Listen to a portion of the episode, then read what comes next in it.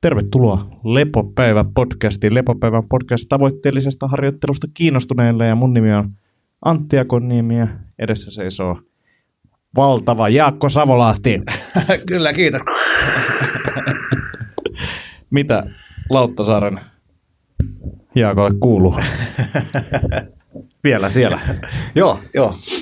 Vielä jonkun aikaa. Kävin tuossa viikko sitten Virossa katsomassa talon veistämisen edistymistä ja siellä se oli viimeistä hirsikertaa vaille valmiina pystyssä. Joo. Se oli aika siistiä.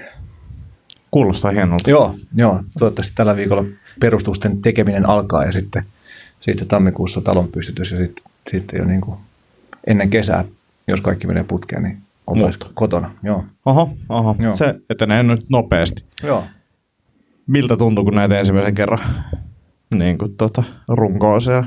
Tota, tosi siistiä tietysti, joo, siis ihan huikeeta. Varmistan, että onhan mulla mikrofonit. On, on, on, on. jätkä Teen perinteistä soundcheckia tässä. Ei, tässä. Kai niin ne, tehtiin, ne tehtiin ilman sua jo. no niin, kaikki oli valmiina. Pöytään katettu.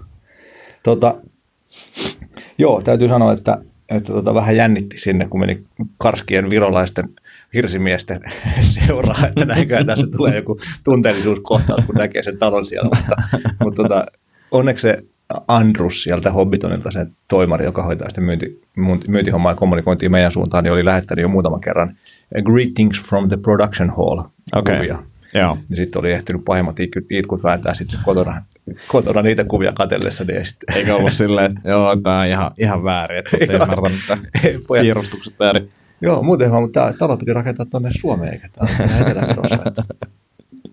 Joo, mutta se, oli, se, on, se on siistiä, homma etenee, mutta on tota, niin kun, ä, aika paljon saanut painaa hommia kyllä tässä taas niin kuin tänä syksynä, kun tuli tuo vauveli vielä kehiin ja sitten, sitten pitää sitä vielä kumminkin kohtalaisen tuoretta businesta potki eteenpäin ja sitten melkein puolipäiväisesti saanut painaa noita talohommia. Niin Joo, Joo, kyllä siinä varmaan kuormitusta on kerrakseen. Joo, joo mutta yllättävän hyvä jaksaminen kuitenkin. Joo. Et, et vaikka nuo unet on tietty aika erilaisia kuin mitä ne oli aikaisemmin, mutta, mutta tota, varmaan jotain faija-hormoneita elimistössä ja, ja sitten tavallaan kun menee niin voimakkaasti nyt niin kuin semmoista unelmaa kohti ja tavallaan elääkin osittain jo unelmaa, niin se energia on aika erilainen kuin mitä se oli vaikka kaksi vuotta sitten, kun oli siellä niin kuin sisäilmaongelmien syövereissä eikä ole oikein niin kuin mitään lä- poispääsyä näkyvissä. Ja se- Joo.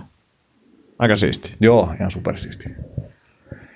Joo, mitäs muuten? No Jouluodotuksia. Joo, joo, ja tota, ää, huolimatta siitä viimekertaisesta ää, itkun tuhruisesta avautumisesta, minkä jätkän, jätkän yllätyskysymys tuotti täällä, täällä tota Lepopäivästudiossa, niin Siis puhut mun trollailusta. aavistuksen, joo. Niin ku, kuitenkaan kukaan meidän viidestä kuulijasta ei ole lähettänyt mulle vihapostia, eikä, eikä ole tullut, tullut tappouhkauksia, niin tämä on sillä ihan positiivinen. Joo, se meni hyvin. Joo, siltä, siltä osin. Mutta tota, siitä jatkot ehkä, niin Chris Gresseri kävi Joe Roganissa puhumassa vähän näistä samoista asioista, niin, Joo. niin laitetaan linkit siihen. Joo, Tai ainakin siihen Chris Gresserin materiaaliin, minkä se oli kerännyt siihen joo laitetaan niin kaikki. Siis lähteet. itsehän en siis missään nimessä jaksanut katsoa, vaikka itse asiassa voisi olla ihan hyvä katsoa se Joe Rogan podcasti, mutta ne on niin sairaan pitkiä aina. Mutta siis tota, kuuntelin sen podcastin, missä Gresser kävi ne niinku tär- tavallaan lyhy- lyhyesti ne pointit läpi ja sitten vilkasin sitä matskua, missä oli miljooni jotain lähdeviitettä. Niin ne voi ainakin laittaa, sitten joku oli toivonut jotain, jotain debatointia tänne, tänne meidän studioonkin, niin ei taida olla siinä, siinä oikein meillä voimia eikä ideaa semmoiseen, mutta jos haluaa katsoa taas Gresser vs. vs. vegaanilääkärin debattia Roganista, niin 3 tuntia 47 minuuttia muutama sekunti vielä päälle, niin on semmoista katseltavana, että jos, jos se kiinnostaa, niin laitetaan siihenkin linkki. Itse en ole siis katsonut sitäkään, mutta... Mä, mutta mä katsoin sen, enkä mä tiedä, onko siinä niinku kellekään mitään järkeä, mutta tota, No en mä tiedä, onko tämmöisessä keskustelussa... niin, kuin, ei, ei, ei, ei, ei, mutta siis lähinnä vaan silleen, että, että kyllä se, niin kuin, no kyllä mä sen kat, mä, mä oon katsonut molemmat, mutta tota, ei se niin kuin, sinällään, kattokaa ainakin ne lähteet, ne oli mun mielestä hyviä. Joo. Joo. Joo, mutta tosiaan tämä on ehkä nyt taas tämmöinen pieni avautuminen tähän, ei varsinaisesti tästä, tästä aiheesta, mutta siis yleisesti tästä ajasta, että, että niin kun kun kaikki on kuulijan vastuulla nykyään, ja siis sitä informaatiota on aivan sairaasti, Mm. niin, niin kun tavallaan sama, no taas pieni sivupolku ehkä, mutta tässä rakentamishommassakin, vaikkapa meidän hybridin lämmitysjärjestelmästä, miten tuolla on suunniteltu, niin kysyy kolmelta LVI-alan tyypiltä, niin kaikilla on hyvin voimakas erilainen mi- mielipide siitä. Niin sitten tämmöinen maalikko yrittää muodostaa siitä jotain fiksua, fiksua niin kuin näkemystä, kumminkin isot rahat kyseessä, niin kuin tavallaan toivottavasti loppuelämäksi rakennettava koti tulossa. Tietenkin lämmitysjärjestelmä ei kestä niin pitkään kuin se koti kestää toivottavasti, mutta kuitenkin niin kuin isoja päätöksiä. Mm. Ja sitten kaiken muun kirjalle pitäisi tehdä siitä joku synteesi ja muodostaa joku fiksu mielipide. Niin saati sitten se, että, että jatkuvasti pommitetaan, että kuka tahansa voi tavallaan vaikka metsi ruveta blogaamaan, asiantuntijana esiintyy ja sitten kertoo mitä haluan. Mm. Ja sitten ihmiset uskoo tai ei usko. Kuka tahansa, jolla sopivasti fyrkkaa, voi tehdä erittäin näyttävän dokumentin, joka sitten ihmiset uskoo tai ei usko. Ja siellä voi kertoa mitä haluaa. Ja sitten se, että okei, no onhan tällainen tämä debunkaus, blogaus tai podcasti, niin, niin kuin, kuinka moni katsoo sen debunkauksen vs. katsoo sen, sen niin kuin hyvin tehnyt dokkarin. Niin. No, Jenkeissä saa niin kuin myönnetysti valehdella, valehdella presidentinvaalien mainoksissa, että niin kuin oikeasti vastuu on kuulijalla ja se on aika raju vastuu kannettavaksi tämän niin kuin nykyisen informaatiotulon keskellä. Mm. Näin on. Näin on. Joo, ja siis silleen, että jos olisi selkeästi niin kuin myös tota, tavallaan faktat perusteltu, niin kaikki olisi sitä mieltä. Jos pystyisi selkeästi näyttämään toteen, että näin tämä menee, niin sitten kaikki olisi sitä mieltä. en tiedä. En tiedä. Tämä on, niin- me- tehdään niin valtavasti päätöksiä tunteella VS, VS niin kuin oikeasti johonkin Mutta se, se, se, liittyy siihen selkeyteen ja siihen tarinaan, että mihin sitten niin kuin, tota, jengi uskoisi. Niin. Mutta sillä, että, että niin kuin, tämä just tämä ää, maanvetovoima on hyvin selkeä kaikille, niin, suurimman va, va, vaikka se ei niin kuin alkuun ollut. Niin, joo, just niin. Mutta se on yksinkertainen asia. Mm. Ruokavalio on taas yksi monimutkaisemmista asioista. Mm, tai ainakin me ollaan tehty siitä semmoinen. Niin, mutta siellä- mut siis ö, tarkoitan myös niin kuin, siis, ö, tutkimuspuolella. niin, kyllä, kyllä, just näin. Mutta jos me oltaisiin lähdetty siitä samantyyppisistä niin kuin perusparadigmoista kuin mikä fysiikassa vallitsee, vaikka, vaikka että meillä on tämmöinen painovoima ja, ja niin kuin se on yhteisesti todistettu ja tunnistettu fakta, mikä vallitsee, ja sitten siihen verrataan tutkimustuloksia. Mm. niin ei meillä ole semmoista vastaavaa ihmistieteissä, vaikka mm. siis meillä oikeasti on. Me, meillä on biologia, ihmiset on biologisia olentoja, jolloin niin kuin ihmistieteiden pitäisi perustua biologiaan, ja biologian perusparadigma on evoluutio. Ni, niin kuin, tavallaan, että evoluutio olisi se ihmistieteiden painovoima, mutta ei me olla ymmärretty sitä. Niin. Sen takia me ollaan niin valtavan kujalla nykyään, koska, koska se ei, niin kuin, tavallaan se tieteellinen pohja puuttuu siitä tieteestä, mitä me tehdään. Kyllä. Joo, mutta se on, tämä on tämän hetken tilanne. Tiedätkö, kävi tosiaan viime keskusteluissa puhuttiin siitä myös, kävit NPFssä kuulemassa, ö, Viisauksia.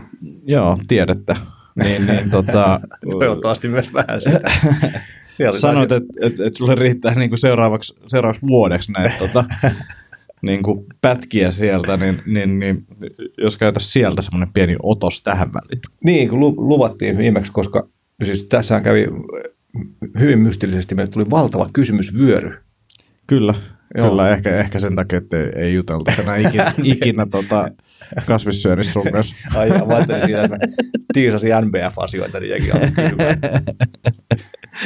alkoi kysymään. Että ei tarvitse sinne mennä, mutta, mutta joo, ehkä tota, jotain semmoisia, toivottavasti myös niin kuin tähän meidän aihepiiriin jo- jotenkin liittyviä, liittyviä nostoja täältä. Osa nyt tietenkään ei liity, mutta viimeksi tosiaan just hehkuttelin, että hieno tapahtuma, Nordic, Nordic Business Forum siis.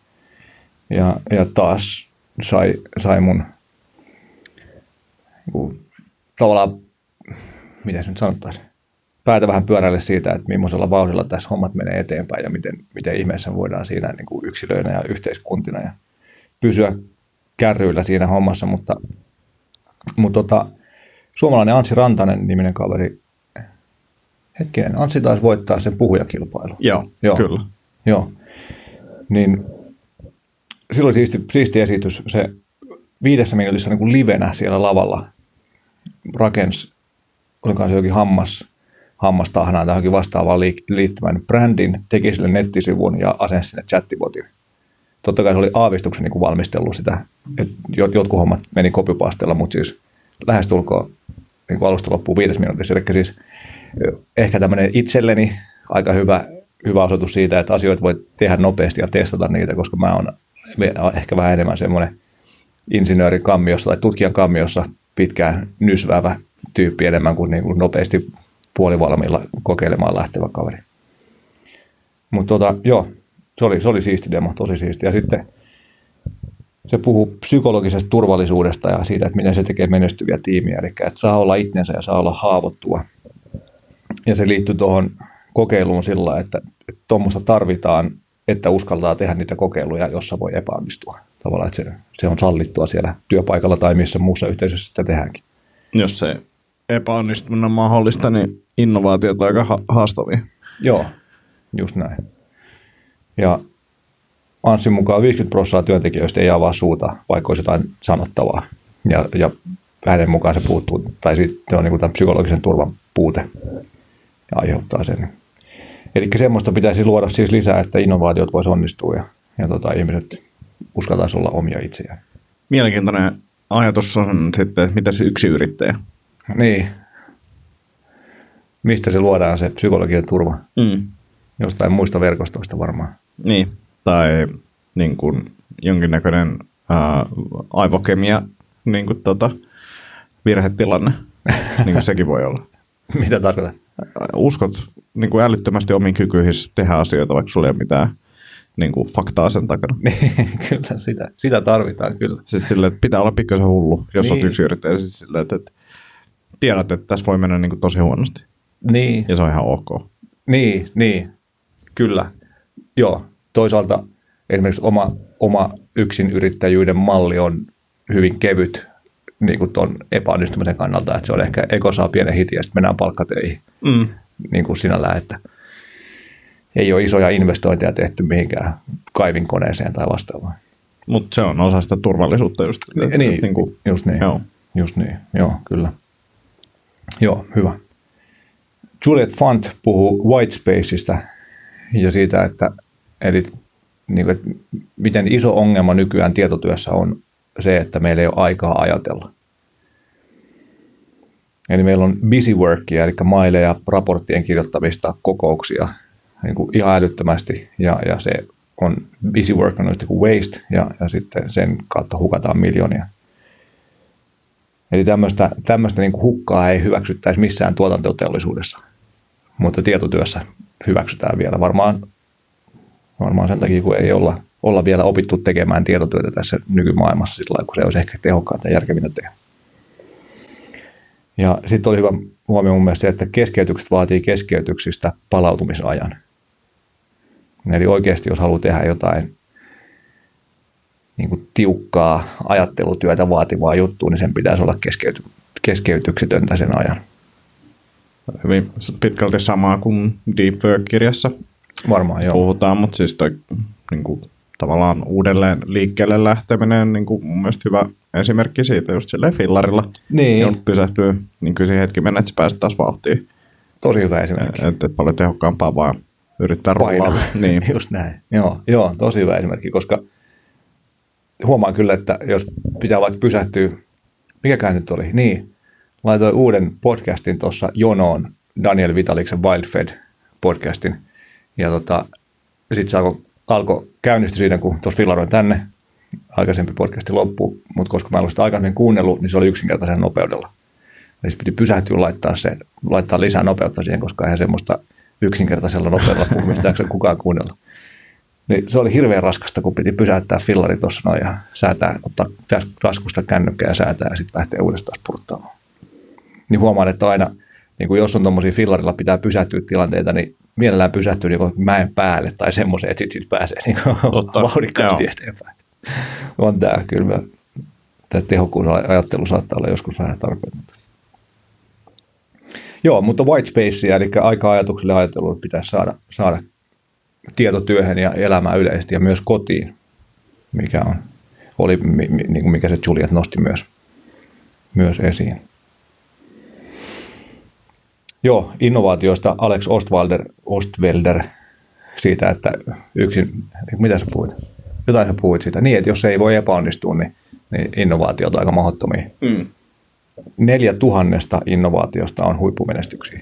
Joo.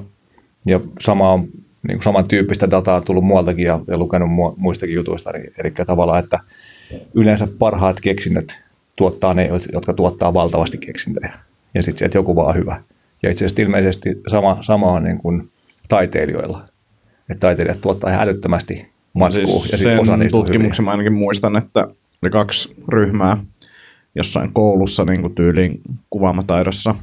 Toiselle annettiin tehtäväksi tehdä mahdollisimman hyvä veistos, toiselle ryhmälle mahdollisimman paljon veistoksia. Ja sitten opettaja arvioi näitä, niin Joo. siitä, ketkä teki mahdollisimman paljon veistoksia, niin tuli parempia veistoksia. Just niin. Joo. Joo, oikein hyvä.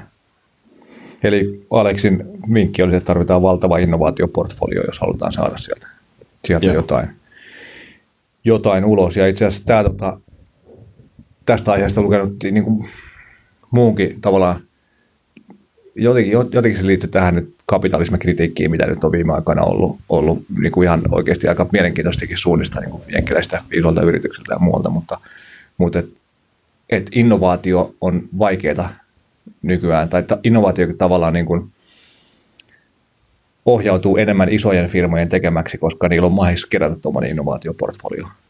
Mm. Et, et just, että joku yksin, yksin yrittäjä innovoi, niin, niin totta kai siitäkin voi tulla jotain, mutta, mutta se mahdollisuus on, mahdollisuus on aika paljon pienempi.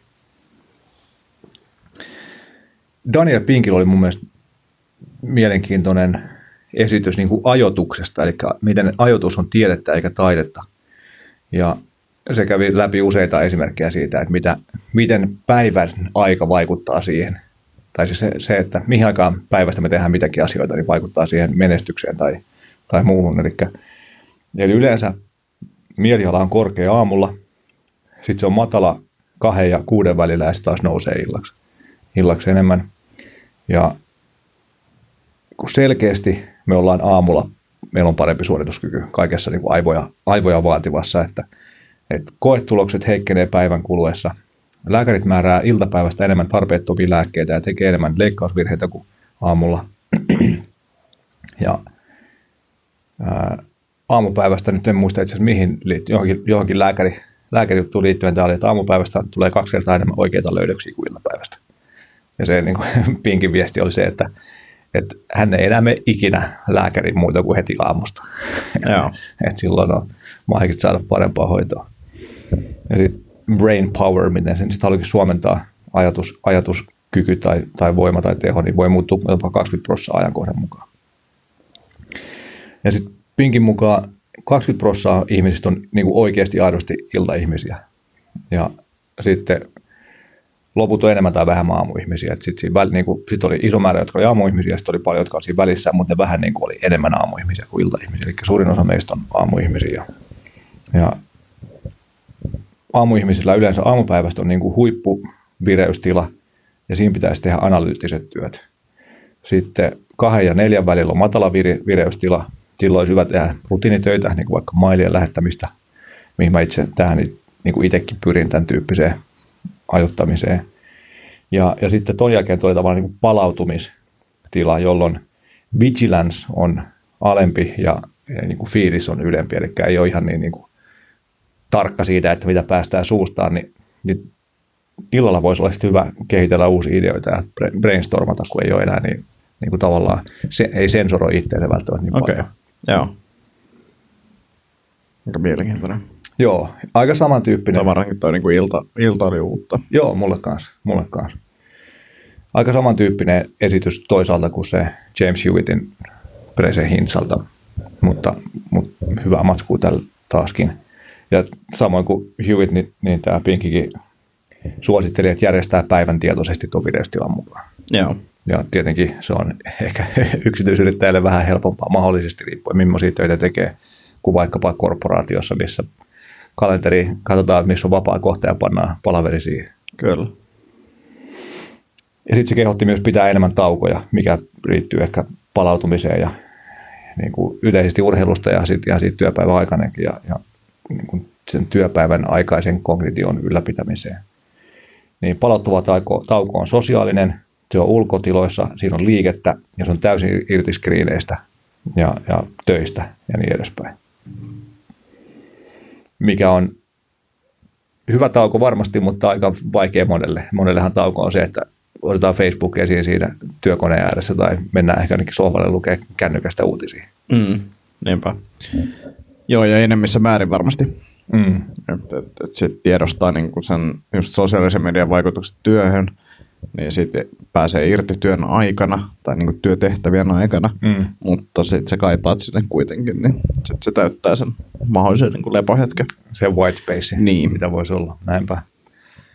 Joo, sitten se oli niin kuin hyvin voimakkaasti kehotti kertomaan huonot uutiset ensin. Että jos ihmiset sanoo, että mulla on hyviä ja huonoja uutisia, niin se haluaa varmasti kuulla ne huonot ensin. Mm. Mutta taas niin kertoja haluaa mieluummin kertoa hyvät ensin, vähän niin kuin softata eka. Mm. Mutta se niin kuin aina huonot uutiset ensin, koska se ne haluaa kuulla se tyyppi, ja sitten jos ne kertoo eka ne hyvät, niin se ei välttämättä kuule, eikä muista niitä, kun se mennä vaan, mitkä ne huonot on. Joo. Se oli ihan hauska.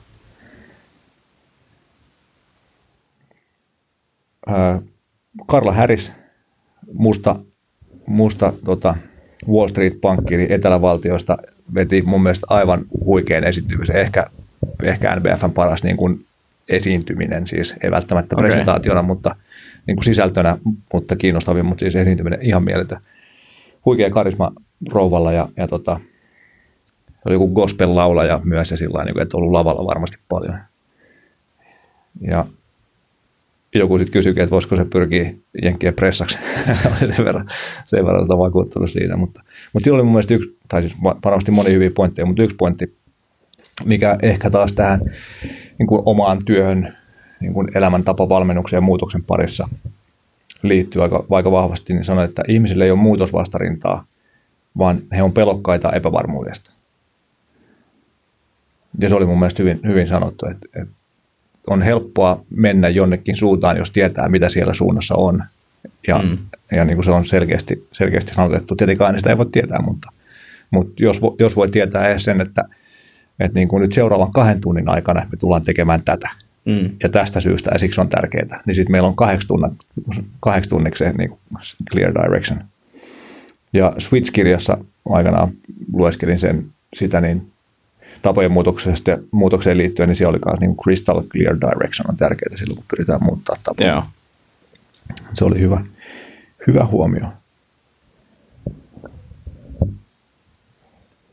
Kaksi enää, niin sitten päästään tota kysymyksiin. Epa. Joo, pikavauhdilla tästä läpi. Tota, Donald Miller-niminen kaveri jutteli tosi mun mielestä mielenkiintoisesti siitä, että miten myyminen on tarinankerrontaa ja se niin kun, tavallaan kävi läpi semmoisen normaalin leffan niin kun, käsikirjoitus niin kuin koodiston tavallaan, että meillä on, meillä on her- hero ja sitten meillä on guide, jonka se tapaa ja sitten on problem ja niin kuin kaikki tämmöiset jutut ja sitten tavallaan, että miten se, että se leffan käsikirjoitus on muotoutunut semmoiseksi, koska tämä on se, miten ihmiset kuulee, haluaa kuulla ja kertoo tarinoita. Mm. Jolloin leffat sitten kirjoitetaan tietenkin sillä lailla, että jengi käy katsomassa niitä, jolloin, jolloin se on semmoinen, mikä vetoo ihmisiä, jolloin niin kuin myyn- myyntiä voisi tehdä samalla tavalla.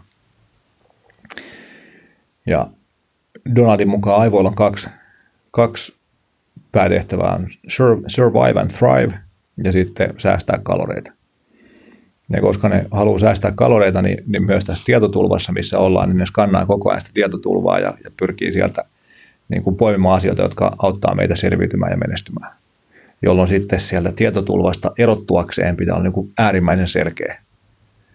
Ja siinä pitää olla nopeasti kerrottu se, että miksi tämä minun viesti on tärkeä, jos haluaa saada ihmiset kiinnostumaan. If you confuse, you lose, sanoi Donald, mikä oli musta aika hyvin sanottu. Eli yksinkertaisesti kieltä, että kaikki ymmärtää ja kahdeksan sekuntia aikaa vaikuttaa ihminen siitä, että mun apu tai palvelu tai tuote ratkaisee sun ongelman. Kova, kova homma, varsinkin tämmöiselle insinöörille, joka haluaa perustella On- asioita on, on, aika on, on, ja, ja sitten kun se, että, sit, että sen kahdeksan sekunnin aikana, sä pystyt herättämään tunteita, mm. niin sit sä oot niinku jo voitolla. Mm. Niin siitä vaan insinöörinä herättelen tunteita. Just näin, just näin, joo. Joo, kyllä, ja, ja taas niin kuin hyvä havainnollistus myös taas tänne hyvinvointimaailmaan, että, että selkeät viestit myy ja koukuttaa. Hmm. Älä syö eläimiä, niin maailma pelastuu. Yes, hmm. I buy it. Jep. Haluatko pudottaa painoa? Nyt hiilarit nollaa ja hiittiä pelkästään, niin kaikki, kaikki onnistuu. Sitten no näissä olisi vähän tätä nuanssia. Joo, joo, ei, älä, no niin, meni jo. Joo, ja itse asiassa tämä sun painon pudotusprojekti, niin tämä kolmen vuoden prokkis. Meidän pitää lähteä tosi hitaasti, saada nämä niin kuin, tavat oikeasti muutettua. Että ensimmäisen viikon aikana niin sä et tee mitään. Sä kirjoitat vain ylös, mitä sä oot tehnyt sen viikon aikana. Sitten seuraavalla viikolla niin ehkä, ehkä otetaan kaurapuuro siihen niin kuin ruuaksi aamupalalle, että se on se ensimmäinen muutos. Ja tälleen me edetään. Mm. Mutta on, sun pitää muistaa, että tämä on kolmen vuoden projekti. Meillä ei ole mihinkään kiire. Niin, eihän toi myy kellekään mitään. niin, niin, ei myykään. niin. Kusessa ollaan. niin. no. Näin se menee. Onneksi on sitten kuitenkin joku, joka kiinnostuu tostakin luultavasti kymmenen semmoisen niin kuin vähän nopeamman fiksauksen yrityksen jälkeen. Mm. Ehkä. Joo, ja tähän, tähän tota, liittyen niin kuin oma, oma havainto on se, että, että meillä on niin kuin valtava helppouden megatrendi nyt menossa, koska se on mahdollista. Mm. Meidän ei tarvii tehdä ruokaa, meidän ei tarvii liikkua, kaikki voidaan tuoda suoraan kotiovelle. Niin kuin Jenkeissä esimerkiksi tavallaan oikean hyvän ruoan tuottajat on ongelmissa siitä, kun jengi ei jaksa oikeastaan tulla edes enää hakemaan sitä jostain yhteisestä noutopaikasta. Eikä sekään oikein riitä, että se tuodaan ovelle, vaan pitäisi olla valmiiksi, siitä pitäisi olla tehtynä valmiiksi ruoka, että se menisi kaupaksi. Mm. Koska, on niin, koska on niin kiire tehdä jotain muuta. Mutta on tuollainen vasta, vastasi, niin, tai niin kuin toisen puolen reaktioita, että, että, että on niin kuin just stoalaisuus, minkä suosio niin kasvaa ihan älyttömästi, jossa sitten tavallaan mennään sitä vaikeampaa kohti ja niin kuin haetaan niitä haasteita. Että kyllä sitä niin kuin, siellä on kaiken näköistä liikettä, mutta tota, kyllähän tuo niin kuin iso suunta on tuo, että kaikki, mm. kaikkea pitää olla helppoa ja ei tarvitse ihan hirveästi kuormittaa. No just näin. Veikkaa, että tosiaan on vähän samalla lailla kuin tämän Black Friday boikotoinnin suhteen, niin, niin tota, aika pieni, pieni porukka, joka sitä boikotoi ja loppu menee isommalla rytinällä vaan messiin siihen. Niinpä, niinpä. Oliko NBFstä muuta? No ei, on tässä, mutta voidaan mennä eteenpäin, jos haluat. ei, ei kun, niin, kun sulla oli vielä yksi.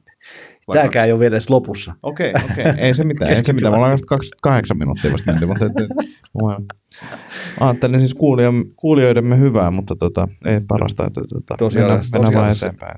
Tosiasiassa et ajatellut, vaan, vaan sellaiset kännykkäät keskittynyt siihen, mitä mä puhuin. Mä luen näitä kysymyksiä, mitä meidän pitää käydä läpi. Toivoin, että taisi ohi tämä mun tarina. Joo, mutta siis ihmiset ostaa sen tarinan, jonka ne ymmärtää, eikä parasta tarinaa. Ja siinä ollaan taas, voidaan palata tämän, tämän, tämänkin jakson alkuun, että, niin.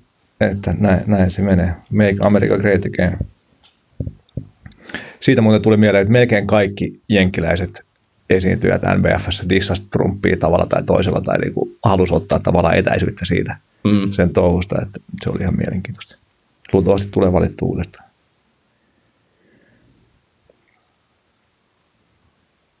Joo, sitten oli mielenkiintoinen pointti vielä, vielä täältä tota Donald Milleriltä, että, että hänen, hänen, niin kuin, hänen väitös oli se, että 30 prosenttia ajasta ihmisten ajatukset harhailee.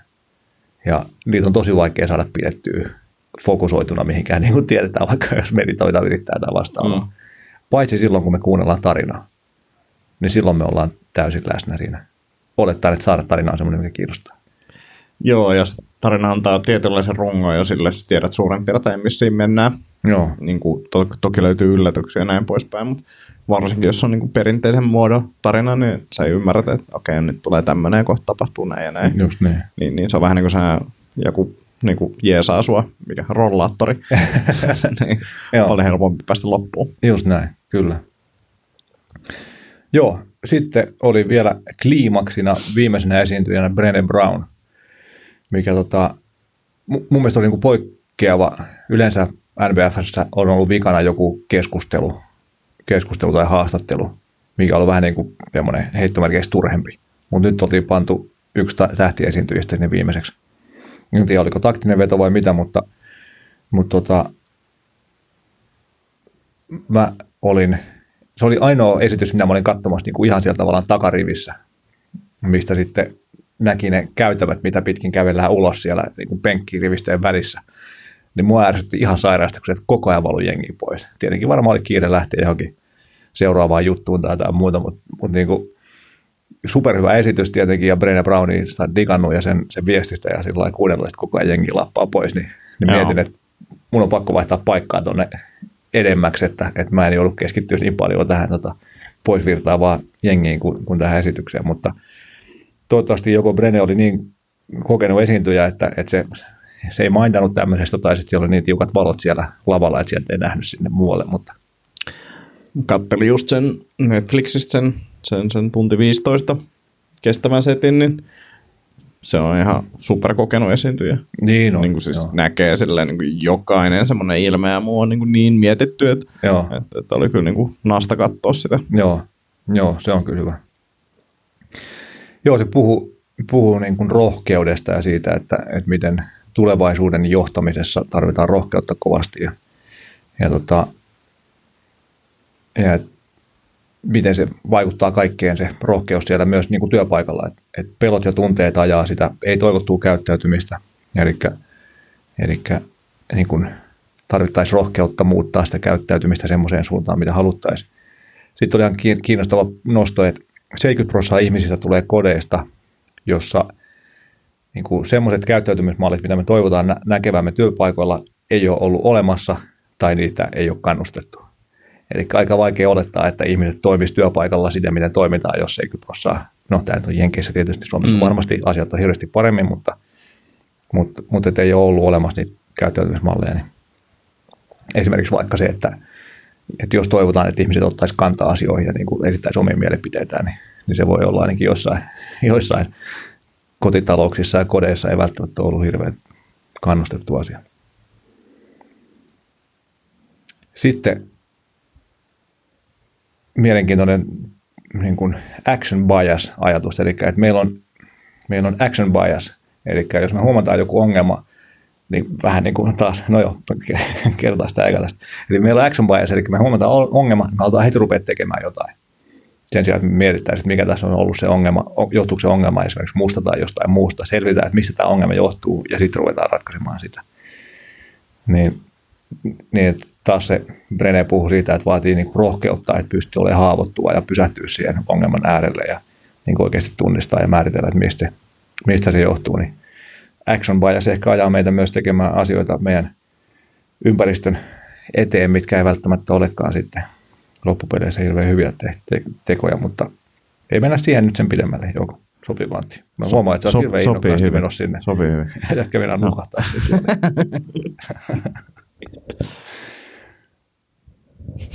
ei, ei, en nukahda, en nukahda. Mä, mä aloin pelästä, että oot jatkanut sitä kasvissyöntihommaa, mutta ei mennä siihenkään. If you think you are brave, but you are not uncomfortable, you have to think again. Se oli ehkä kans ihan hyvä pointti, että varmasti niin kuin rohkea toiminta on semmoista, mikä aiheuttaa tietynlaista niin kuin pelon tunnetta sitten itsessä. Ja tässä on myös semmoinen vastavoima, mistä mä puhuin niin kuin Mm.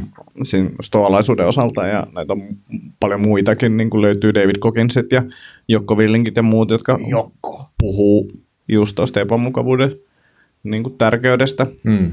Niin, niin tässä on samaa, mutta eri, eri, eri näkökulmasta. Joo. Joo, ja tota, Brené on käynyt juttelemaan paljon myös erikoisjoukoille ja ar- armeijan tyypeille ja mu- muille urheilijoille ja näin, niin, niin se, sekin just puhuu, puhuu että oppi, oppi Marinesilta, että you have to embrace the suck. Jep. niin se välillä menee. Mm. Esimerkiksi nyt mä embraceaan sakkia aika vahvasti tässä niin kuin taloprojektissa, niin kuin, mutta toivon, että se on sitten palkintoa sen arvoinen. Joo. Aika harva asia, harva oikeasti merkityksellinen asia varmaan on semmoinen, minkä niin kuin eteen ei joutuisi tekemään kovin paljon tai paljon töitä ja, ja se, mikä voisi tuntua hankalalta jossain vaiheessa. Niin, varsinkin jos niin kuin merkitykselle miettii yhtään sitä, että se tavallaan hyvä fiilis kestää pidempään kuin, niin kuin ihan hetken. Kun se karkin syömisen ajan. Mm. Mm, kyllä. Joo, mutta onneksi rohkeus on opetettavissa. Se oli Brennan viesti myös ja se oli, se oli ilmeisesti niin kuin ihan totta kai tutkimusten tukemaan myös. Ja, ja tota, sitten oli hyvä huomio meille kiireisille, että me unohdetaan mentoroida nuorempia, koska me ollaan kiireisiä. Ja me niin kuin tavallaan unohdetaan se, että miten kujalla me oltiin al- aluksi itse. Mm. Sitä ei muista, kun on nyt tässä hetkessä ja sitten tavallaan saattaa olla kärsimätöntä vasta kohtaa sitä toista, että et sä nyt tätäkään osaa, osaa tai, tai muuta. Että rauhallisuutta siihenkin hommaan ja kiire on, kiire on kyllä saatanasta. Ilo on tunteista haavoittuvaisin. Tämä oli, tämä oli aika osuva tähän, tähän nykyhetkeen itsellekin. Että, että ilo seuraa heti huoli pettymyksestä tai surusta tai vastaavasta. Niin, niin tota, tämä tulee mieleen aina, kun katsoo oman vaimon toimintaa vauvan kanssa, kun se on sellainen, että voi kun se on niin söpö, se on niin ihana. Toivottavasti sulle ei ikinä käy mitään. Toivottavasti sulla on kaikki kunnossa. Heti tulee niin kuin se vastareaktio ja huoli sieltä sen niin kuin mm. ilon ja ihkutuksen jälkeen. Niin, ja, ja käy. niin, niin, just näin. Just näin. Kyllä. kyllä, joo. It will happen. Joo. Joo, tota, uteliaisuuden, uteliaisuus on tärkeää sen sijaan, että, puolustautuisi jossain tilanteessa, missä ehkä kokee itsensä uhatuksi, niin sen sijaan kysyykin parhaita kysymyksiä on utelias ja, ja sitä kautta selvittää sen tilanteen. Ja, ja tota, osalle meistä, mä itse omasta mielestä aika hyvä pyytämään apua, siis, tai ainakin niin kuin kärkäs pyytämään apua, mä en tiedä, onko, onko niin hyvä siinä, mutta, mutta koen, että, että ehkä se on mennyt ihan hyvin, koska tuntuu ainakin, että ihmiset on mua usein auttanut monessa asiassa, asiassa ihan, ihan niin kuin hyvillä mielin. Niin, niin Brennel pointti siitä, että me luotetaan ihmisiä, jotka pyytää apua. Niin sekin oli musta ihan hauska havainnollistus, että, että se ei välttämättä ole aina huono juttu se, että Joo. pyytää apua.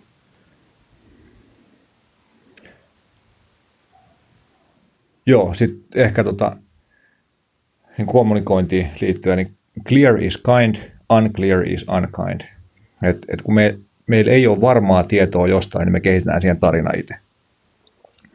Elikkä, eli meidän pitäisi tavallaan niin kehittää meidän omaa kykyä kyseenalaistaa niitä tarinoita, joita me kerrotaan itsellemme.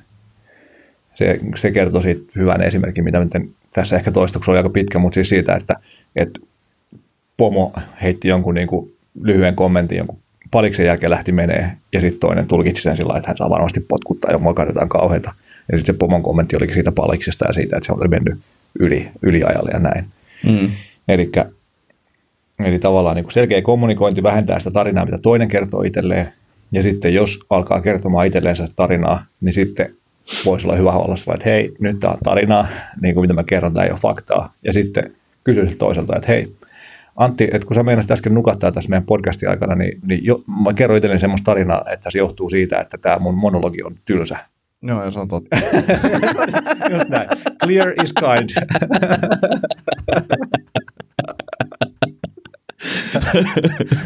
näin. Joo. Saatiin sitä, joo, se, se, voidaan jatkaa eteenpäin.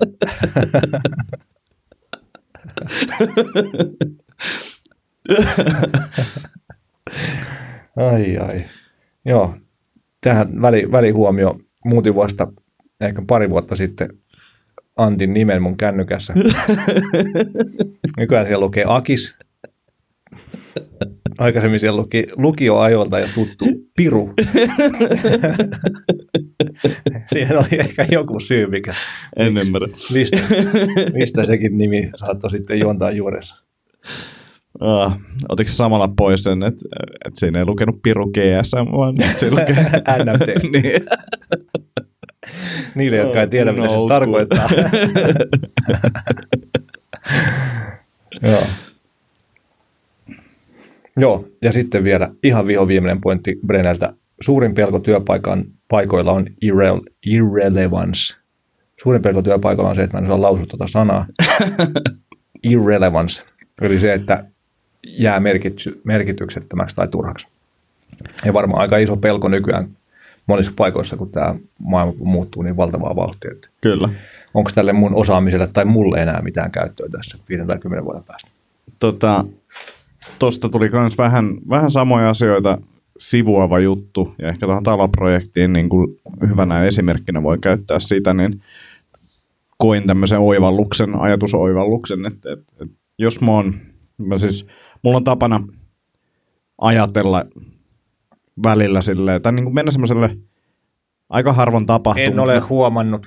Välillä tota, ää, mä alan iltaisin, just ennen nukkumaan mennä, mä alan murehtimaan jotain pientä juttua ja suurenteleen sitä, mm. tavallaan käymään silleen, että okei, että siinä oli just tämmöinen niin tarina, mikä ei ole totta, ei ole faktaa, mutta että tästä voisi lähteä tämmöinen tarina liikkeelle, mm. että, että vaikka, että katosta vuotaa vettä, mm. no mit, mit, mitä näin, ja sitten mä alan käsittelemään sitä päässä, pait, paisuu ja ahdistaa. Ja vaikka niin kuin, Uh, taloprojektissa, niin kuin, mm. että siellä on joku juttu, mikä, mistä sä et ole ihan varma, ja sitten sä alat miettiä sitä näin, että mitäköhän kaikkea tässä seuraa, ja pieni vastaankäyminen, mutta että mm. et isommaksi näin. Mutta sitten mä olin kuunnellut just jonkun jotain avautumista siitä tyyliin suomalaisten niin kuin talvisodasta ja kuinka kovia tyyppejä jengi oli silloin ja mm. mitä ne joutu tekemään ja mitä me nyt joudutaan ja näin. Ja sit siinä oli vain joku tämmöinen, että, että älä luovuta tyyppinen juttu, mistä mun, mun päässä se muovautui siihen, että jos mä oon tässä jutussa, vaikka taloprojektissa, jos mä oon päättänyt, että mä katson tämän loppuun, mm. niin miksi mä sitten niinku ahdistun jostain pikkujutusta. Nämä asioita, mitkä mun pitää niinku ratkaista tässä näin. Mm. Et mä ajattelin sitä silleen, että jos olet juoksemassa 42 kilometriä, niin ei se ensimmäinen kilometri tunnu välttämättä, niin kuin, sä osaat suhteuttaa sen siihen tavallaan, että koko matkaan. Et, et, et mulla ensimmäisen kilometrin kohdalla vähän kolottaa jalkoja, jos mulla olisi viisi kilsaa vaan se matka, niin sitten mä miettisin, että huh, huh niin kuin, että, että, että kyllä mä tämän niin kuin jotenkin ehkä tästä luusin tai muuta. Mutta sitten kun mulla on 42 kilsaa edessä, mä tiedän, että tämä tulee olla aika paljon niin kuin paskempaa varmaan jossain vaiheessa, että aionko mä käydä tämän läpi? Mm. Aionko mä päästä tämän läpi? Aion. Okei, okay. no sitten mun jalko ei voi vielä tässä vaiheessa ihan hirveästi jomottaa. Mm. Ja sitten tulee, niin kuin, mulle tuli ainakin semmoinen fiilis, että fine, että, että, että jotenkin sopeutui siihen tilanteeseen mm. paremmin ja sitten enemmän alkaa miettiä niitä, että no mi, kuinka, ja mikä tästä on niin kuin faktaa tästä tarinasta, mm. mitä mä äsken seputi, äh, sepitin itselleni ja miten mä voin reagoida niihin juttuihin, mm. niihin mahdollisiin juttuihin, mitkä ehkä tulee eteen. Niin se oli mun mielestä vaan niin kuin, hauska ajatus tuntuu vain siltä, että, että okei, jos mä ajan tässä mukana olla, niin mm. turhaa varmaan niin kuin tässä ne, hirveästi niin kuin negatiivisilla asioilla, mitkä ei totta, niin, niin kuin murehtii. Just niin. Niin, niin se oli hauska. Joo, ja Joo, oikein hyvä. Brené Brownia kyllä suosittelen, jos niinku yhtään häpeä kiinnostaa, niin, niin, niin erittäin hyvää materiaalia löytyy. Joo. Mä olen vielä niitä kirjoja lukenut, kuunnellut useampia puheita ja nyt tota, kirjat on listalla. Joo, joo, en ole mäkään kyllä kirjoihin asti päässyt vielä. Joo, ja hyvä kertoa tarinoita. Joo, joo.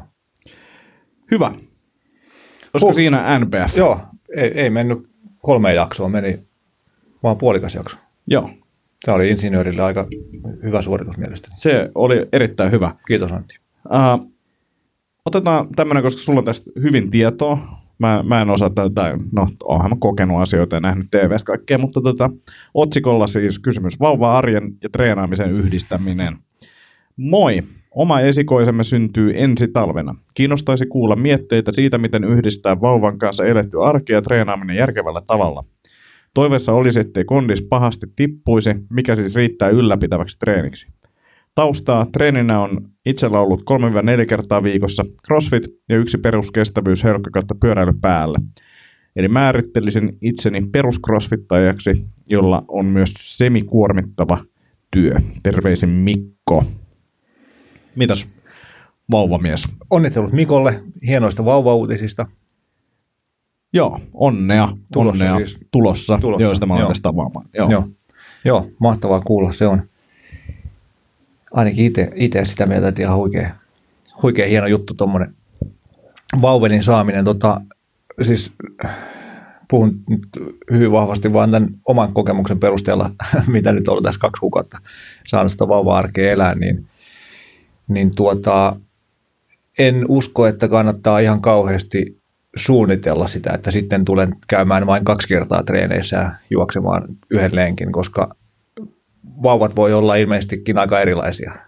että osa vauvoista huutaa ympäri vuorokauden kahdeksan kuukautta putkeen, jolloin voi olla esimerkiksi palautumisen kanssa aavistuksen vaikeita fajallakin, jos, jos ei nuku toisessa huoneessa tilanteesta piittaamatta, kun on korvatulpat korvissa.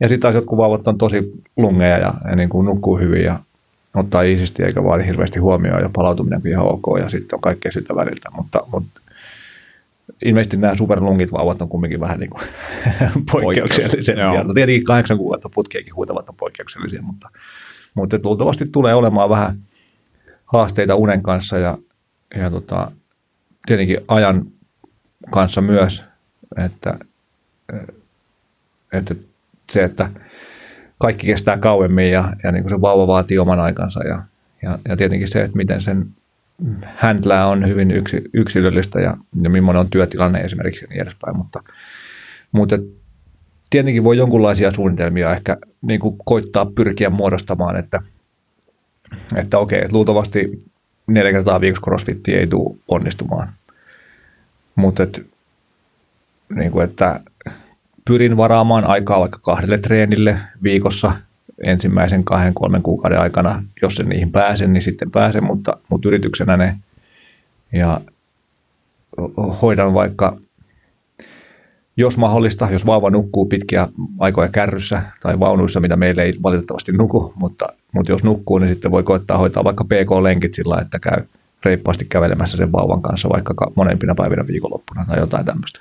Ja jos se onnistuu, niin ehkä juoksuvaunuun harkita jossain niin. vaiheessa jotain tällaista. Joo, Ju, just näin, jos, on, jos on, pystyy nukkumaan riittävästi, että se juoksu on järkevää. Jep. Joo. Mutta siis tosiaan niin kun, varautuu siihen, että se kondis tulee luultavasti laskemaan kuitenkin, kuitenkin ja, ja ei pysty treenaamaan läheskään sillä intensiteetillä, kun on tähän mennessä pystynyt ja, ja niin kuin monet asiat siihen treenaamiseen ja palautumiseen liittyen on luultavasti haastavampaa ainakin aluksi. Tietenkin sitten tilanteet tasottuu ja muuttuu. Joo, ja, ja tämä on muutenkin tämä väliaikainen niin, tila. Just näin. Et, et, et just näin. Se kondis niin nousee sitten myöhemmin, kun pääsee taas treenaamaan just enemmän, näin. jos, jos täytyy nyt niin kuin vähentää. Just näin, just näin. Mutta ehkä niin kuin yleisenä ajatuksena semmoista, että, että jos on semisti hapoilla siitä vauvan kanssa valmimisesta, niin kuin varmaan useat, useat isätkin on, niin ehkä se crossfit ei ole siihen paras juttu, vaan että sitten jotain just kävelyä, kevyttä hölköttelyä, jotain liikkuvuutta. Itellä on siis tosiaan tällä hetkellä sellainen tilanne, että kaikki liike, mitä vaan johonkin väliin pystyn tekemään, on se, mikä on mun treeni. tänäänkin Joo. tänäänkin tota, vauva kantoliinassa aamulla tein jotain näennäisiä niin kuin sumo mave-tyyppisiä liikkeitä ja jotain askelkyykkyhommia ja, ja tota, kulmasoutuu ja pystypunneruksia ja tämmöisiä. Niin se, oli, se oli tämän päivän treeni ja sitten filarointi, filarointi tänne. Joidain päivinä ei tule tehty yhtään mitään, kun on liian kiire. Tietenkin taloprokkiskin kuormittaa omalla tavallaan, mutta kiire ja väsymys. Mutta siis yleisesti ehkä tosiaan kävelyä, hölköttelyä, jotain liikkuvuutta jonnekin. Ehkä sen salille voi mennä, tekee jonkun vaikka lyhyemmän voimatreenin. Ehkä siinäkään ei maksimeet kannata tehdä, mutta että jotain, että saa pidettyä kroppaa liikkeellä – ja saa sen fiiliksen, että menee sen mm. salille mm. ja on niin kuin se yhteisöllisyys ja semmoista kaikkea. Ja, ja sitten niin kuin jaksamisen mukaan sitten nostaa intensiteettiä, kun sen aika on. Ja sitten riippuen salista, niin, niin, niin on mahdollista ottaa myös niin kuin jonnekin salille omatoimiharjoitteluaikaan niin mm. lapsi mukaan ja niin. katsoa vähän, että saako sen sinne jonnekin ja pysyykö se osa niin kuin nukkuu siellä ja pystyy vetämään hyvin omaa treeniä sen samalla ja kaikkea, niin kokeilla niitä. Mutta tota, eiköhän tosta aika hyvä paketti tullut Joo. kokeiltavaksi ja ehkä taas tässäkin niin kuin armollisuutta ja muistaa sen, että tämä käy niin kuin, tai kestää niin kuin jonkin aikaa ja just sitten näin. hommat taas muuttuu. Just näin, just näin. Ja varmaan semmoinen tietynlainen niin kuin prioriteettien kirkastus itselle ja ehkä myös niin kuin arvojen kirkastus. Mikä on mulle tässä hetkessä tärkeää? niin kuin täysin, täysin nyt sanon, pyrin sanomaan niin kuin täysin ilman mitään arvolatausta. Että onko minulle tärkeää pysyä kondiksessa vai onko minulle tärkeää pitää huoli omasta palautumisesta vai onko minulle tärkeää pitää huoli perheen niin kuin selviämisestä tästä yleisen aikarankasta vauva-aiheesta mm. tai niin kuin vaiheesta mahdollisimman hyvin yli vai mikä. Ja, ja sitten niiden niin kuin prioriteettien sumpliminen sinne arkeen mahdollisimman hyvin. Kyllä. Mutta ehkä tuosta vielä tuosta kysymyksestä tavallaan, niin, niin CrossFit plus semikuormittava työ plus vauva ja valvominen, niin semikuormittava työ tietenkään tälle niin kuin vastaajalle ei kerro mitään. Että se voi olla kuormittavaa vaikka henkisesti tai se voi olla kuormittavaa fyysisesti tai se voi olla kuormittavaa volyymin osalta, niin kuin, että sitä työtä on paljon tehtäväksi tai, tai voi olla kovin stressaavaa, siinä voi olla paljon matkustelua. Niin kuin. Mutta yleisesti jos duuni on kuormittavaa ja vahva arki kuormittaa, niin, niin silloin jostain pitää karsia ja yleensä semmoinen helppo paikka karsia on se treenaaminen. Kyllä. Hyvin sanottu. No niin, kiitos. Ja tuore isä vielä, niin on niin tavallaan kokemus. Kyllä, myös kyllä. joo. Tota, seuraavaan kysymykseen. Jalkapallo junioreiden fysiikkavalmentajaksi. Moikka! Nyt kun futis, äh, Suomi futis huumaan EM-kisapaikan myötä kovimmillaan, niin olisi tällainen jalkapalloaiheinen kysymys. Te kun olette pitkän, ajan, pitkän linjan ammattilaisia erilaisissa valmennustehtävissä, niin osaisittekohan kertoa, että mitä kannattaisi lähteä opiskelemaan, kun olen tässä jo jonkin aikaa haaveillut ainakin osittaisesta alanvaihdoksesta liikunta-alalle.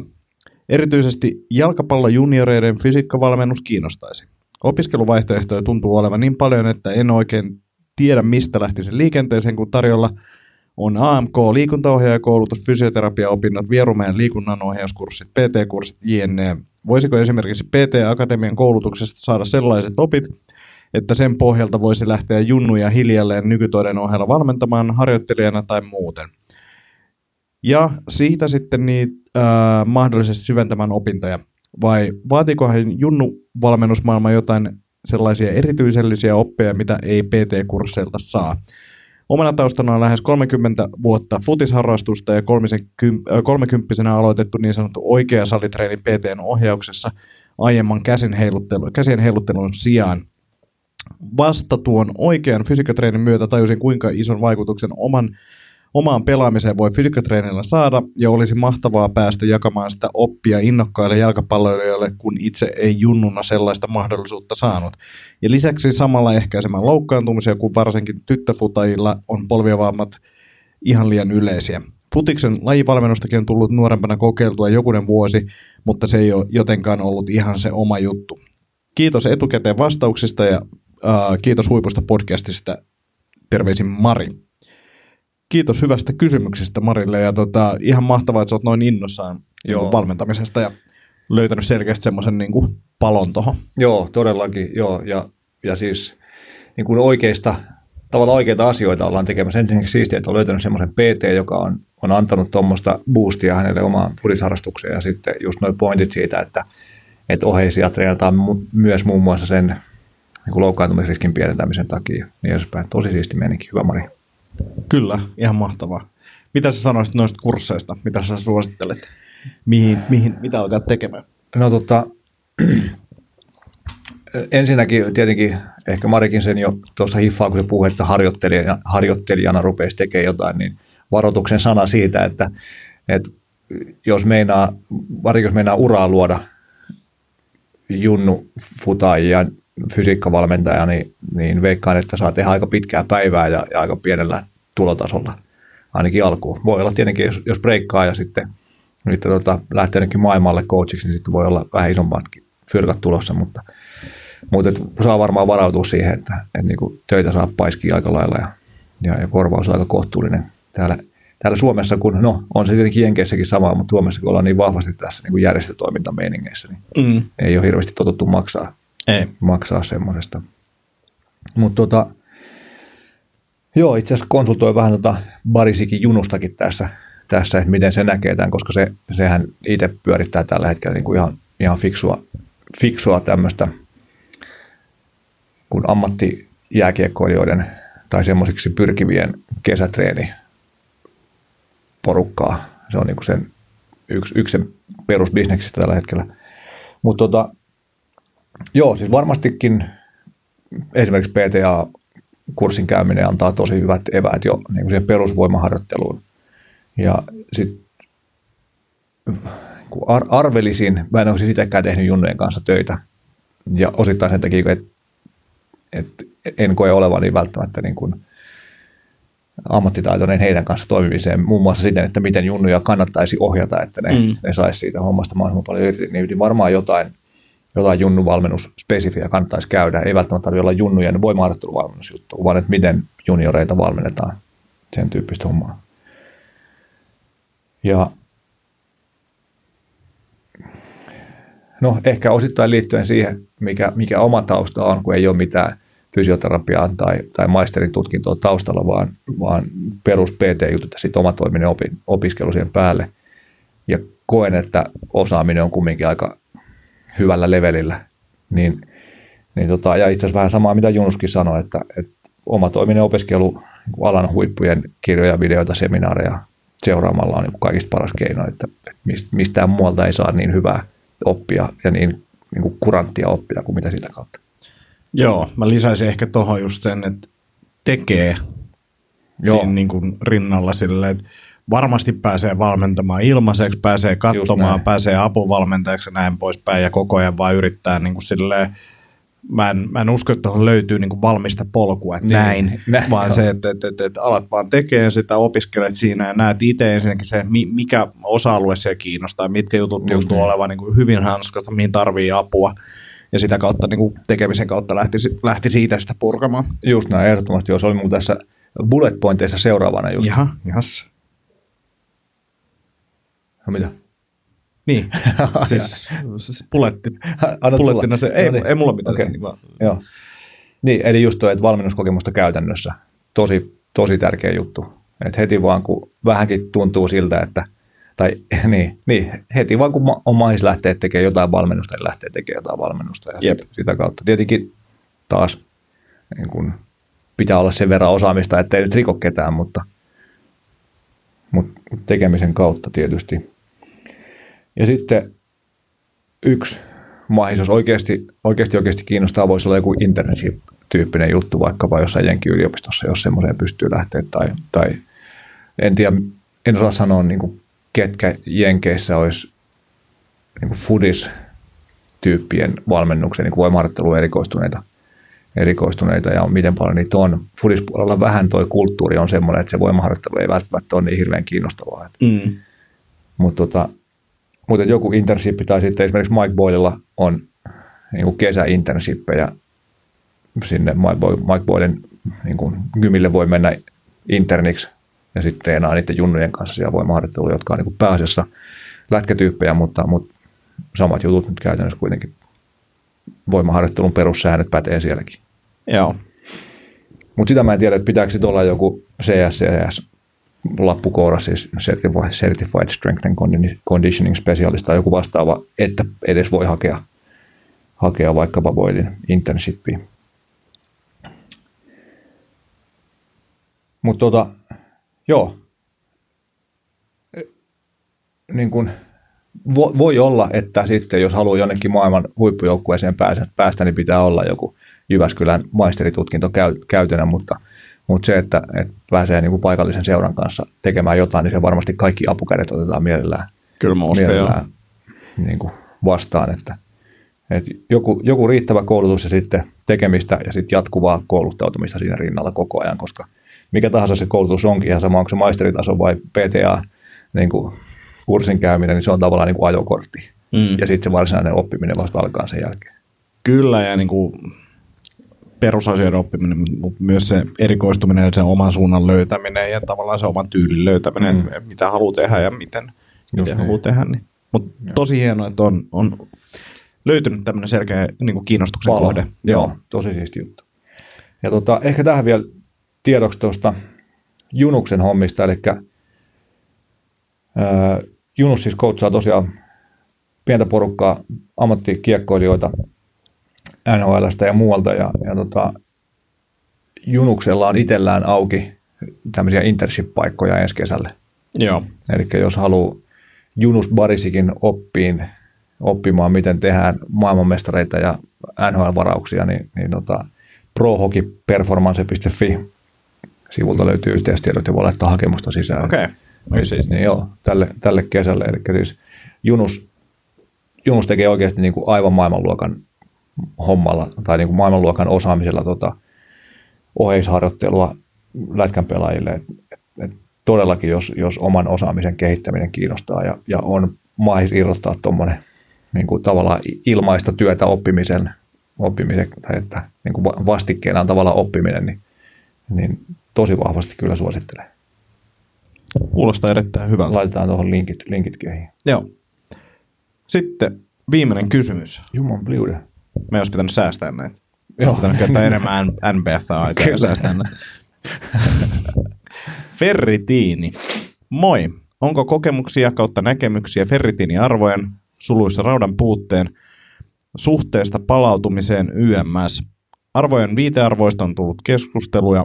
Ää, itse kävin ensimmäistä kertaa mittauksessa ja tulos oli 29. Hemoglobiini aina ollut hyvä, nytkin 135, kuitenkin ollut ongelmia palautumisen kanssa ja oireena muun muassa väsymys, hengenahdistus, sydämen tykytys, YMS. Lääkärin mielestä, mielestä arvot kuitenkin ok, koska viitearvojen sisällä. Lukenut, että urheilijoiden minimisuositus olisi kuitenkin 70 tai korkeampi. Näkemyksiä tästä. Itsellä ikää 40 ja nainen kyseessä. Superhyvä podcast, kuuntelen aina. Kiitos tosi paljon kehuista. Kiitos, kiitos. Mitäs Jaakko sanoo ferritiinistä? Ja, tota, joo, suosittelen kysymään joltain oikealta asiantuntijalta, mutta kerrotaan nyt se, mitä, mitä osataan. Eli, eli tota, jonkun verran tullut nämä ferritiinihommat vastaan nyt tässä tuon vaimon raskauden myötä myös, kun siellä näitä asioita myös spekuloidaan. Mutta, mutta joo, viitearvoista, tosiaan viitearvot on hyvin eri juttu kuin optimi, niin kuin tässä tämä kysyjäkin kirjoittaa. Ja voisi vois ehkä valitettavasti tästä niin kuin nykyihmisiin liittyen, liittyen heittää sillä, että viitearvot on niin kuin sairaiden keskiarvoja, koska harva meistä on optimikunnossa täällä, täällä nykyään. Tietenkin se, että mistä nuo viitearvot tulee, niin esimerkiksi VO2-maksia maksiin verrattavat, tai niin kuin sen VO2 max viitearvot tulee muistaakseni jostain 80-luvulta, koska jengi on nykyään niin heikossa hapessa, että on tosiaan turhaa verrata ihmisiin, niin nykyihmisiin, koska sitten sit tota, se ei antaisi kuvaa siitä, että mikä voisi olla se niin kuin lähempänä ehkä optimia sitä, tai sitä oikeaa tavoiteltavaa tasoa. Mutta joo, ja ehkä myös ajatus siitä, että et, et hoidetaanko me labra-arvoja vai hoidetaanko me oireita. Et jos on selkeitä oireita, niin sitten siellä varmaankin on jotain, vaikka ei labroista mitään löytyisikään. Ja sitten tietysti jos on ongelmia palautumisen kanssa ja, ja jotain selkeitä oireita, niin, niin en tiedä tietenkään miten kattavia tutkimuksia hän on tehnyt ja, ja miten paljon lääkäreitä konsultoinut, mutta, mutta varmaan voisi kannattaa katsoa jotain muutakin kuin se ferritiini. Tietenkin se voisi olla raudan puutteesta, kaikki, mm. nämä, kaikki nämä oireet johtuu, mutta et esimerkiksi hormonitasoja, kilppareita, kilppari lisämunuaista semmoista katsella, että onko jotain niin isompaakin upumuskeissiä päällä. Niin, ja sitten just se, että, että mitä se elämä muuten on. Että jos on kovin stressaavaa ja ahdistavaa mm. niin kuin elämänvaihe esimerkiksi käynnissä, niin, niin, niin sittenhän nämä oireet liittyy siihen eikä ferritiiniin. niin, niin siis, et, et, ne käydään läpi, mutta mä oletan, että ne nyt ei ole ainakaan mitenkään isosti esillä tässä. Joo, joo kyllä ainakin itse huomaa, että tässä tota, sydämen tykytyksiä ja hengenahdistusta aina välillä tulee, ei muuta tekee, tee kuin kipeä rappuset tänne 9. kerrokseen. Mutta tota, joo, tosiaan tuo ferritiinihomma tuo niinku raskauteenkin liittyen, niin ei tunnu joko olevan hirveän hyvin tiedossa tai sitten se ei jostain syystä tai toisesta hirveästi kiinnosta, että esimerkiksi raskaana olevilta ei mitata ferritiini defaultisti, vaan mitataan vain hemoglobiinia. Joo.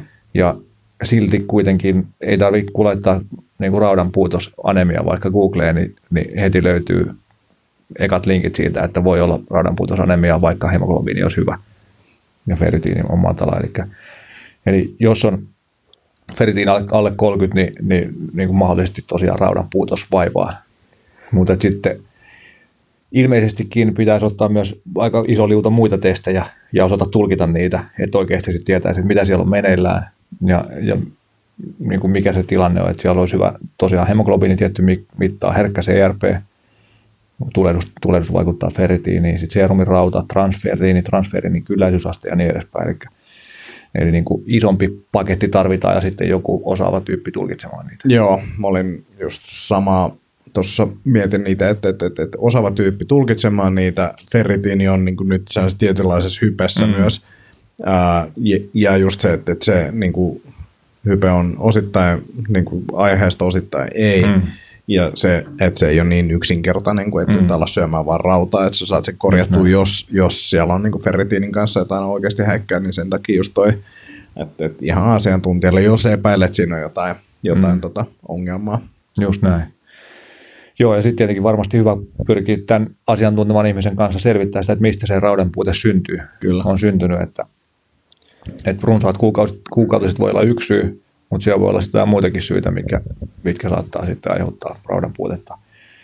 Tietenkin ruokavalio on yksi, että en tiedä mitä, mitä ruokavaliota kysyjä syö, mutta, mutta et, kun eläinkunnan tuotteet, veri esimerkiksi, maksa, herkulliset, herkulliset jutut, liha on parhaat raudanlähteitä yleisesti ja, ja niissä on myös se rauta semmoisessa muodossa, eli hemirautan muodossa, että se imeytyy selkeästi paremmin kuin kasvikunnan tai kasviksista peräisin oleva rauta. Eli, eli, eli monia, monia juttuja, juttuja sitten liittyy tähän näin ja kannattaisi tosiaan koittaa löytää joku tyyppi, joka katsoo muutenkin kuvaa niitä viitearvoja ja sitten pohtii vähän tarkemmin sitä, että mitä kaikkea siellä voisi olla meneillään, jos siellä on jotain meneillään. Voi se olla vain, että se on raudan puutetta ja sitten se hoituu syömällä lisää rautaa. Joo, ja sitten myös tota,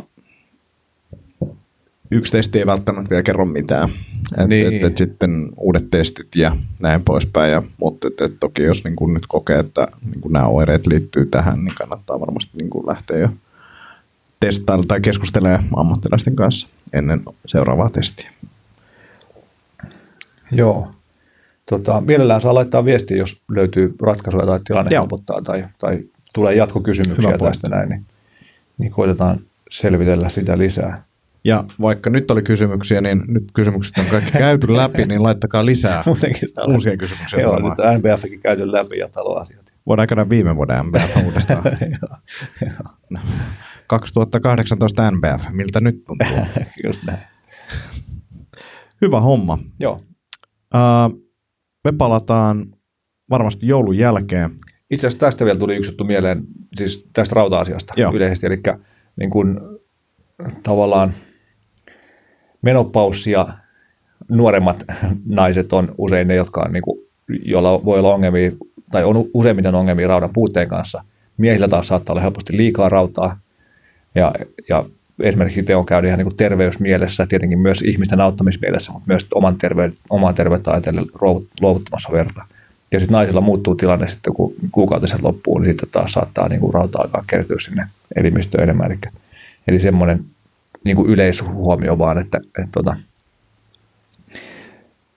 Rob Wolf muistaakseni joskus sanoi, että on olemassa niin kolmenlaisia ihmisiä, on olemassa niin kuin hormoniprofiililta ja metabolialta, että on olemassa miehiä, sitten on olemassa naisia ennen menopaussia ja naiset menopaussin jälkeen. Joo. Eli että se naisten tilanne muuttuu niin merkittävästi siinä menopaussin aikana. Hyvä. Loppu loppu. Eli em, emme tee jaksoa ennen joulua ja teemme joulun jälkeen jakso. Joo. Johonkin, johonkin väliin sinne. Niin, niin, niin. Mutta siis ei luvata heti joulun jälkeen, vaan sitten joskus tammikuulle menee. Joo, heti siinä, heti siinä toinen päivä tammikuuta, niin sitten ei, ei luvata mitään. Joo. Ei luvata mitään. Ja tota, viettäkää nastat joulut ja uudet vuodet ja muistakaa lepäillä, lepäillä ja tota, syödä tota, kasvisvaihtoehtoja joulupöydässä. Joo, varsinkin se seitan kinkku. Joo, hyvä. Mennään kantti tähän. Joo. Ekologiset ai, ai, kasvisaiheet. No niin, lanttulaatikko. Hei, kiitos Jaakko tästä jaksosta. Ja koita, koita, koita, koita pärjää. Koita pärjää silmään. Ei mitään, hei, hyvää joulua. moi moi. Jees, kiitti. Moi moi.